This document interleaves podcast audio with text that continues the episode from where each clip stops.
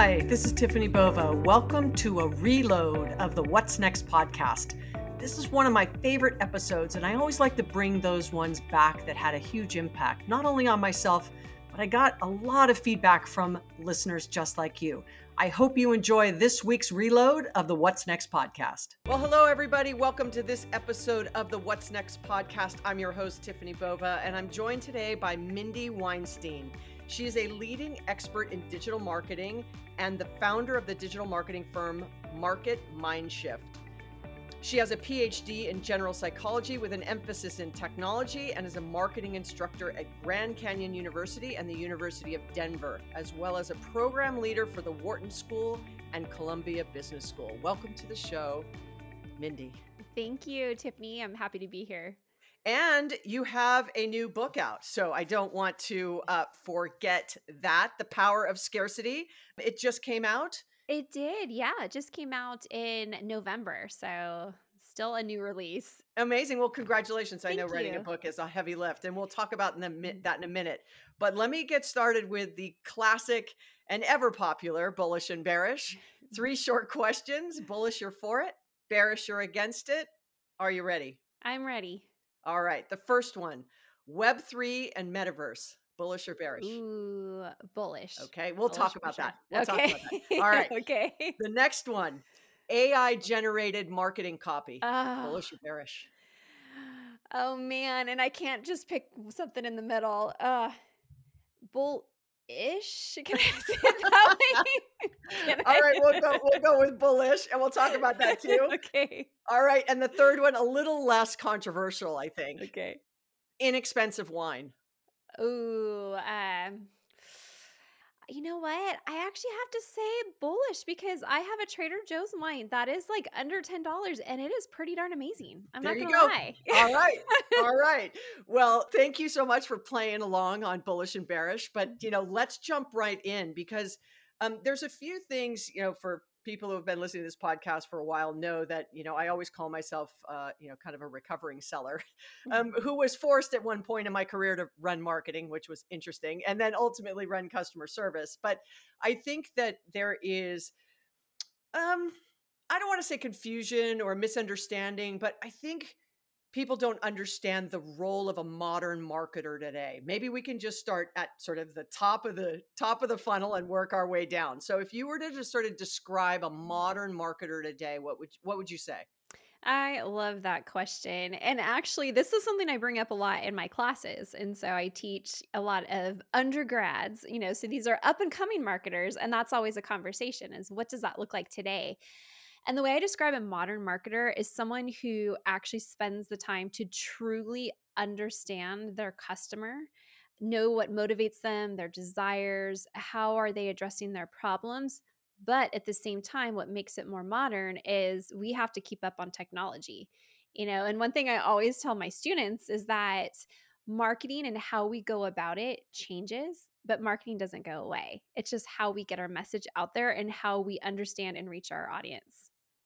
I agree. Now the now we're gonna keep going down the funnel, Yep. right? So if that's the definition, right? And although I I'm not a fan of the funnel, which we can obviously talk about, but um uh it's sort of one step down is understanding of the customer, you Mhm. know, and um, I've been doing this for a minute, so I remember understanding the customer might have been we'd had to hire an outside agency to go do all that interviewing, or you know we'd have to do something, and now there's much different ability to do that. So when you say understand the customer, um, how do you frame that?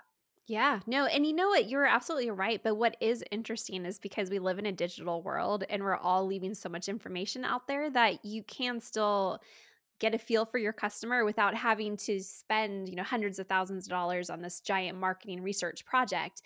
And so when I say understanding your customer, I mean, we can see the types of questions people are asking. Uh, you just go online just for a minute and you can figure out what are customers posting, you know, on social? What are they asking questions about?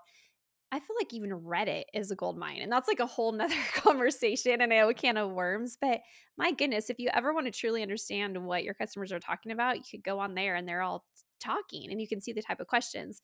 So that's a really good way is just from the digital perspective and it's a little bit of social listening. But at the same time, some of the things that aren't as hard to do that I feel like we forget about because we do myself included tend to get more drawn by the digital side is that we have customer service teams, we have salespeople, they're talking to potential customers. When those customers are calling in, what are their pain points? What are, again, the questions they're asking? What's going through their minds? And that helps us understand the customer too. And so there's like that traditional just actually talk to people side of things and then the digital side of really just digging into what are they talking about online yeah and what i find interesting is most of the discussion that i have had you know over a long period of time is this sort of connection between sales and marketing. And I mm-hmm. always think, and you just mentioned it, I always think there's a huge miss when marketers don't talk about customer service or oh, customer oh, success, sort of what whichever you sort of frame it as. Um, and and you know, even when you start talking about things like sales enablement or marketing enablement, it tends to be the sales right angle, like mm-hmm. marketing enablement of getting what you need to market in the hands of sellers so they can go out, right? Sales enablement, maybe training or things like that. But but then I don't usually hear marketing enablement at the customer service level.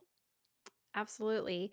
But I mean, they're touching customers. And as we know in business, getting the customer that's the biggest acquisition but once you have that customer there's a chance to continue to keep them loyal continue having them buy from you your hire your services but also expand what they're buying from you too and you can do that from the customer service level but those customer or customer success they're on the front lines. I mean they're talking to people so we don't have to be in our separate marketing world like wondering you know what's going through our customers heads that's actually usually a team within your own company that knows that. Even if you're not a big company, I mean, there's at least one person who's, you know, a bit of the customer support that's available.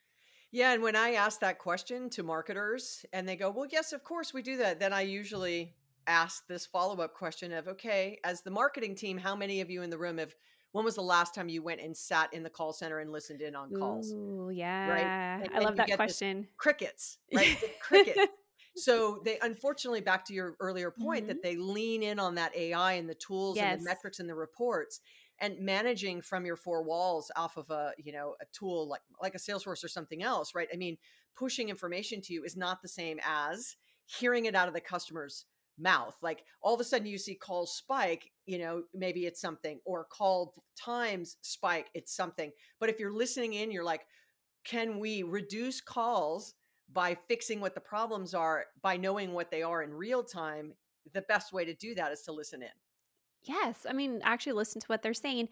And I like the points you're making, even with the call center, because I come from the side of the marketing world where it is very much, again, digital.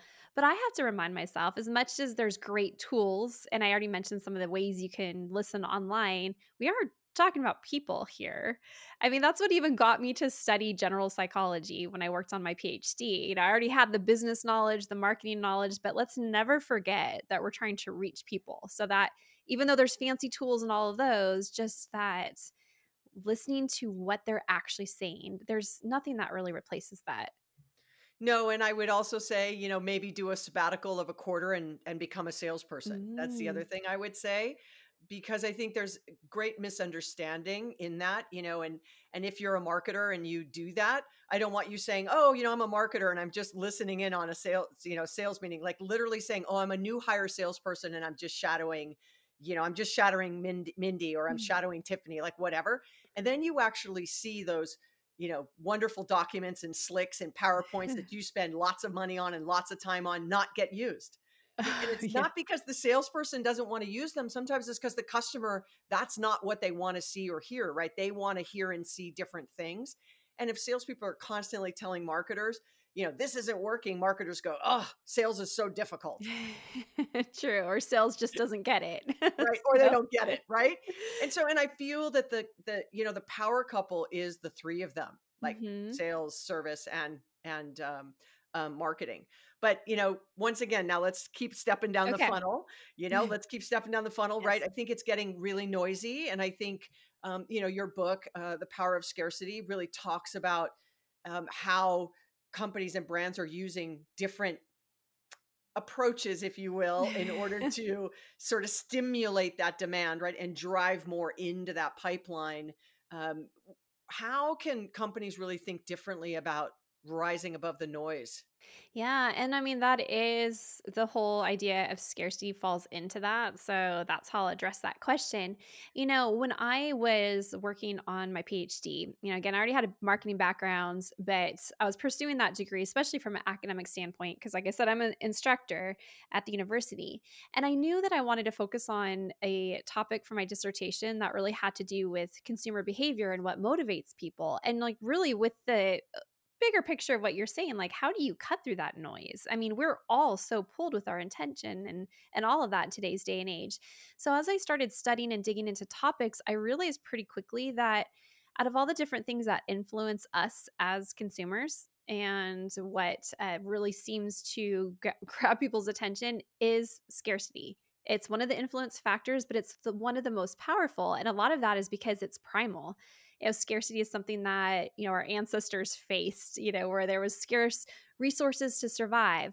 Well, now saying that a product is running out of stock that doesn't necessarily mean like survival, but our brain still kicks in the same way. So when you talk about going down that funnel and how do we stick out from all or stand out from all the noise it's we need to do things that well capture people's attention. And so the way the brain works is there if there's any type of scarcity which could be time related could be demand related supply related limited edition even does the same thing our brain starts to hyper focus on that message and our brain also tells us that this is urgent and that's where it really becomes powerful. So, incorporating either a campaign that is some type of like a limited time offering, you know, a product offering, or again, a limited edition product, or it's a, you know, short term promotion that you're having, our brains are going to hyper focus on that. So, it starts to help us get out from like all the different noise and to really grab people. But it doesn't work for every single person. And, and we could get into that if you want. Like the different types of scarcity speak to different people. So you really do have to know, really know who you're targeting. Well, let's go into it because I think uh, in the book you have four, right? There's four sort of thought types of of that. So let's walk us through it. Okay, so there are four different types of scarcity. And that is something that I do want to mention is that, and this is an important point to bring up because I think a lot of us, when we hear scarcity, especially with scarcity marketing, our first thought is, oh, you know, those messages where, you know, something says limited time to, or today only, you know, 50% off. And it's funny because that's a lot of the feedback I'd get from people when I said, well, I'm working on a book about scarcity. And the comment would be like, well, how could you possibly say that much about scarcity? Because it's just this.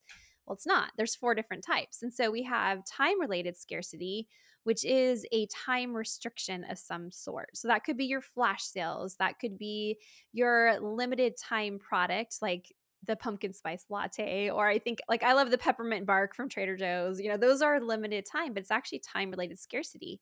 Then we have supply related scarcity, and those are things that either there's a distribution shortage or the manufacturer or company purposely limited how many are available. And we see that a lot in the luxury market. Then we have demand related scarcity. And those are things that, you know, are most popular or things that have to be restocked or they're running out because there is such high demand. And then finally, limited edition, which limited edition is actually technically part of supply related scarcity, but I call it out separate because it's so strong in and of itself.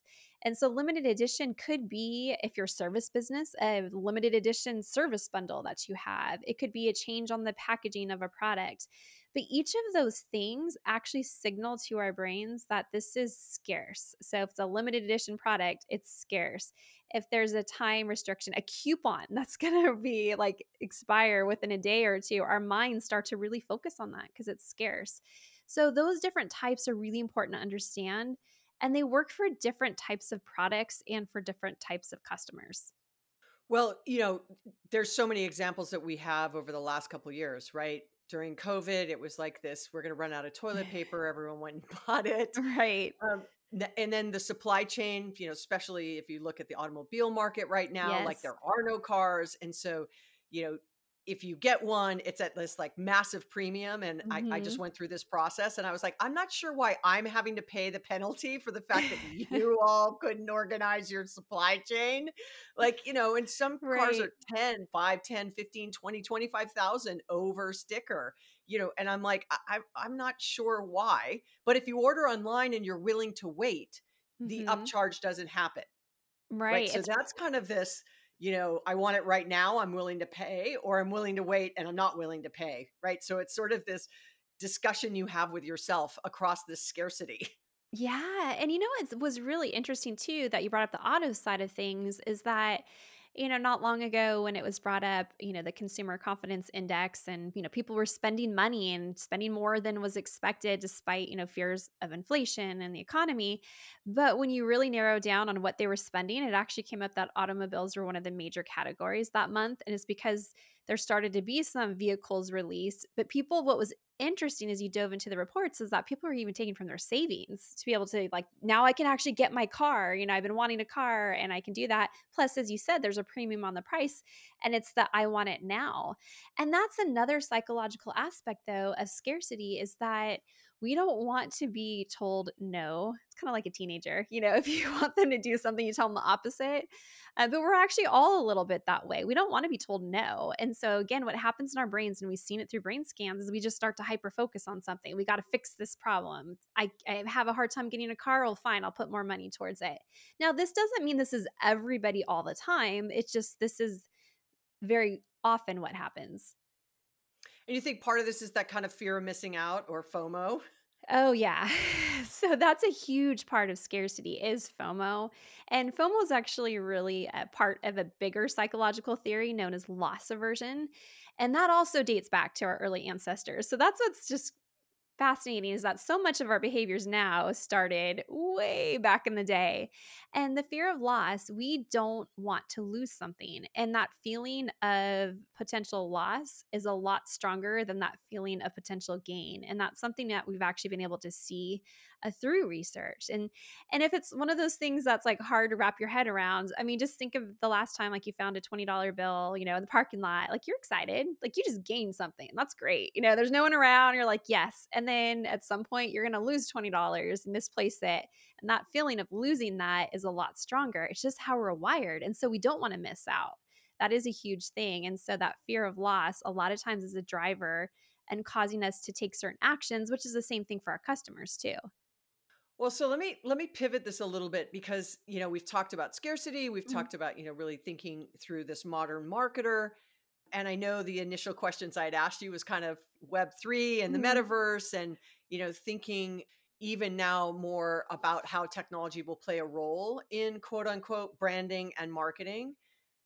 So step step some of our mm-hmm. listeners through kind of what how do you define and look at web 3 and metaverse and where do you see it playing a role because if you if you're paying attention lately right mm-hmm. nfts hottest thing yeah. nfts not talked about right, right. like you know and this is where all the brands are going to go and yeah. everyone's going to go to the metaverse and right. I, you know even on tv commercials now and on tv shows it's like go join the cast you know at the in the metaverse or go do this go buy this and here and there so you see it kind of trickling mm-hmm. in but you don't see it as this massive I'd say a pivot, right? I don't see it as a mm-hmm. pivot. I see it as kind of this very slow lean into something that may be new. What what are you seeing and hearing and thinking? Yeah, no, and I was actually going to say the same thing. It's a slow process too, and um again, I'm bringing another example from class because a lot of my students, you know, they're always like the newest thing, right? Up on everything. Oh, the metaverse is going to change everything, or Web3 is going to change everything.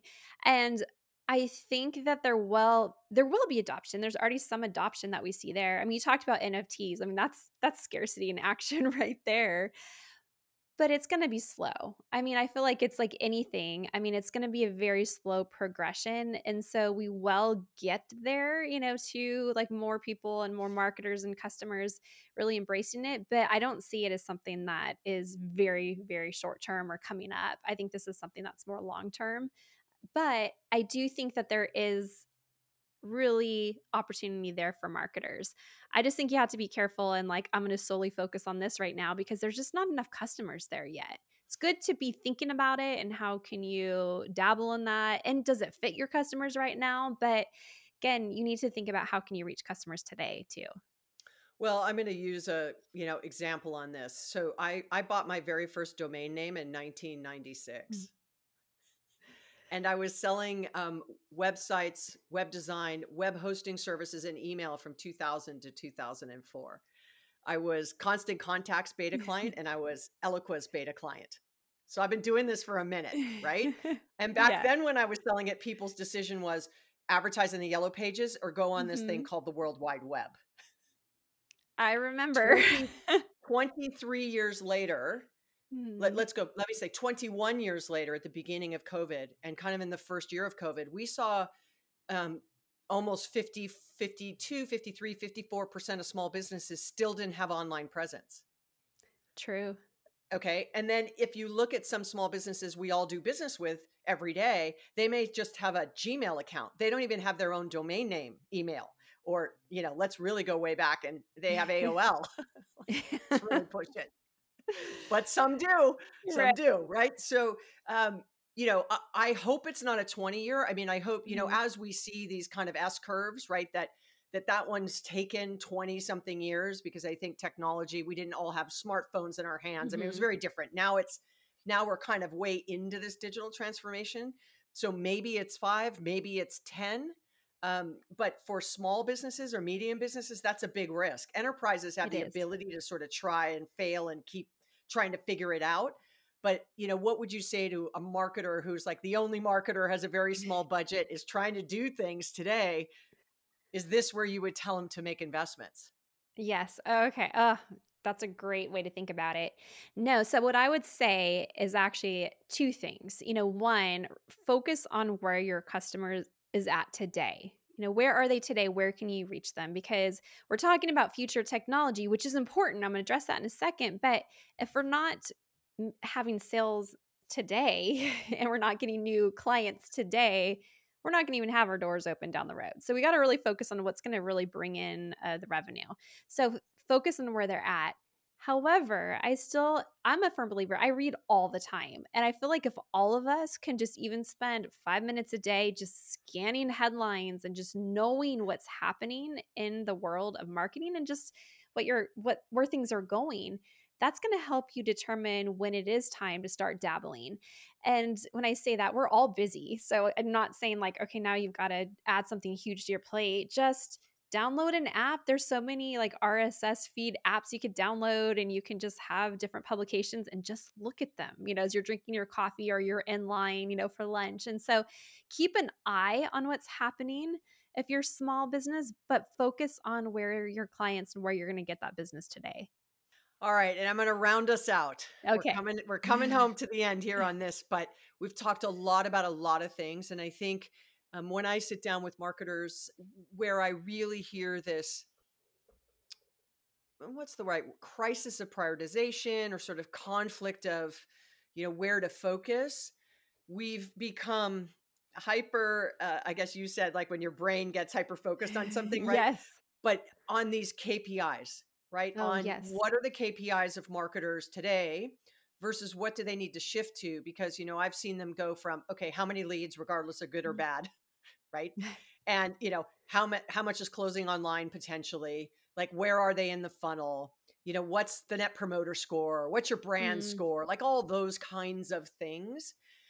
But I feel like we miss a lot of the human aspect of it in KPIs. To me, it feels very sort of cold and analytical to our beginning of this conversation, right? Getting out and not just looking at a dashboard and talking to people. But what are you sort of advising, you know, the next generation of marketers to rethink the way in which they measure what they're doing mm. so that they can be much better at making quicker decisions and also being able to maybe even see around those corners better. Yeah, you know, that's a little bit of a harder one because it also depends on the business. So I'll just keep it general. I mean, I do think that measuring the amount of leads, but that, you know, qualified leads that are coming in, because especially online, you're going to get all kinds of things, but measuring that. And I do still believe in actually measuring the dollars. I mean, we are trying to reach people, but we are businesses. Is what do all those clicks and those engagements that we see, you know, all this traffic, and you see all these different things, like you said, net promoter score, but what does that really come down to when we're talking about dollars? And so that is something we talk about next generation of marketers. I teach in my classes is that as marketers, I mean, we have to show ROI and so you're going to see all kinds of metrics, but we really need to focus on what's going to show our performance. And at the end of the day, you know, it generally comes down to dollars. you know, what are we producing? okay, then that leads me into, I promise, okay. the last one. it's okay. It's all good. Do you think marketers should carry quotas? Ooh, you just said it's about the money. I did, I did, I did. Yes. I mean, I, so I, okay, well, all answers, I always feel like there should be an objectives that you set, you know, and that they're very specific, they're measurable, you've got it all down. Quotas, I know I totally went down that road, but I think we need to have a target that we're going after. So I'll, I'll, I'll keep it at that. Oh, the classic marketer never wants to totally. grab a quota. never wants to grab a quota.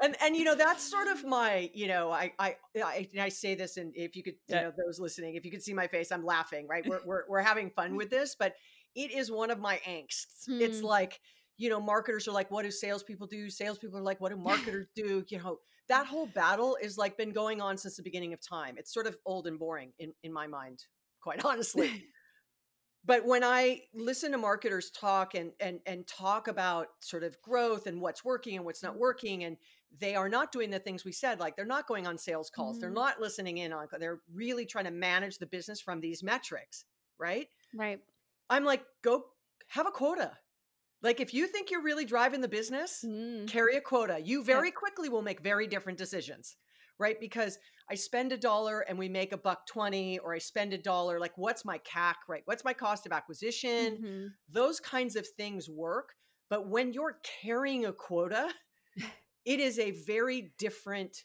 mindset. It's a very different approach to is that lead really qualified? Like just because it checks the box, is it really qualified for me as a seller to go and work it because then marketers are saying we've passed X amount of qualified leads. And then sales is going, we're missing quota because we're not getting good leads. It's like, and I'm not saying one is not telling mm-hmm. the truth or the other. That's not what it is, right? But this kind of agreement, like sit down, if you're a marketer, sit down with your sellers and ask them to agree on a definition of what is a marketing qualified lead. Like, let's agree. What's a sales qualified lead?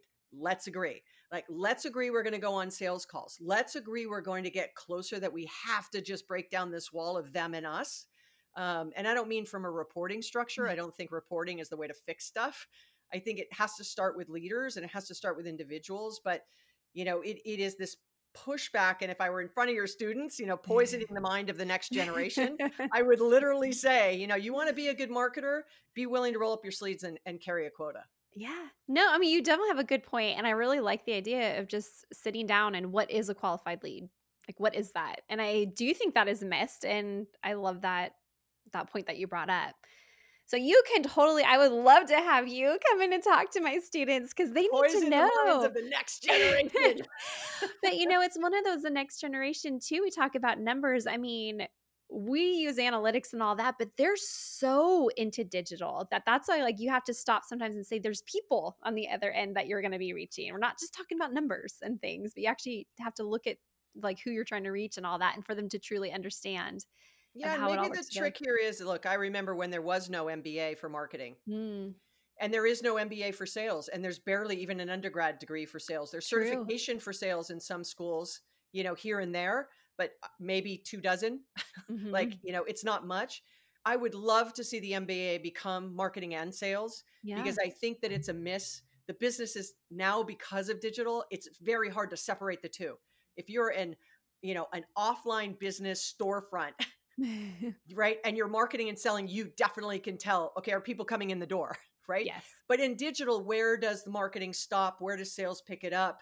You know how do you journey map that through all these owners and kpis and and it's not about ownership as much as it is is not making customers feel like they're dealing with different companies as they go through the journey oh, it's super digital with when I'm touching marketing, but then it's super human when I'm talking to sales. And then sales doesn't know what marketing's doing, and marketing kind of doesn't know what sales is doing. And then don't even get me to customer service, then no one, I feel like I'm definitely dealing with a different company. And we just consistently see that in our research that it's just not sort of getting any better. So I don't know, maybe one day, you know, yeah. marketing and sales will become a, a you know, co- connected class because I don't think you can have one without the other. Oh, agree with you. Absolutely. All right. Well, with that, uh, Mindy, it has been such a pleasure speaking with you. You know, how can people keep in touch with you? And of course, for those of you listening, go pick up a copy of her book, The Power of Scarcity. But beyond that, how can people keep up with uh, your work? Yeah, so I make it really easy. If you just go to powerofscarcity.com, that will take you to my website with the book, but there's also like my contact information is on there and it definitely be the best way to stay connected. Amazing. Well, again, Mindy, thank you so much for joining us on the What's Next podcast. I look forward to continuing to following your work, and, and we appreciated all your amazing insights. Thank you so much for having me.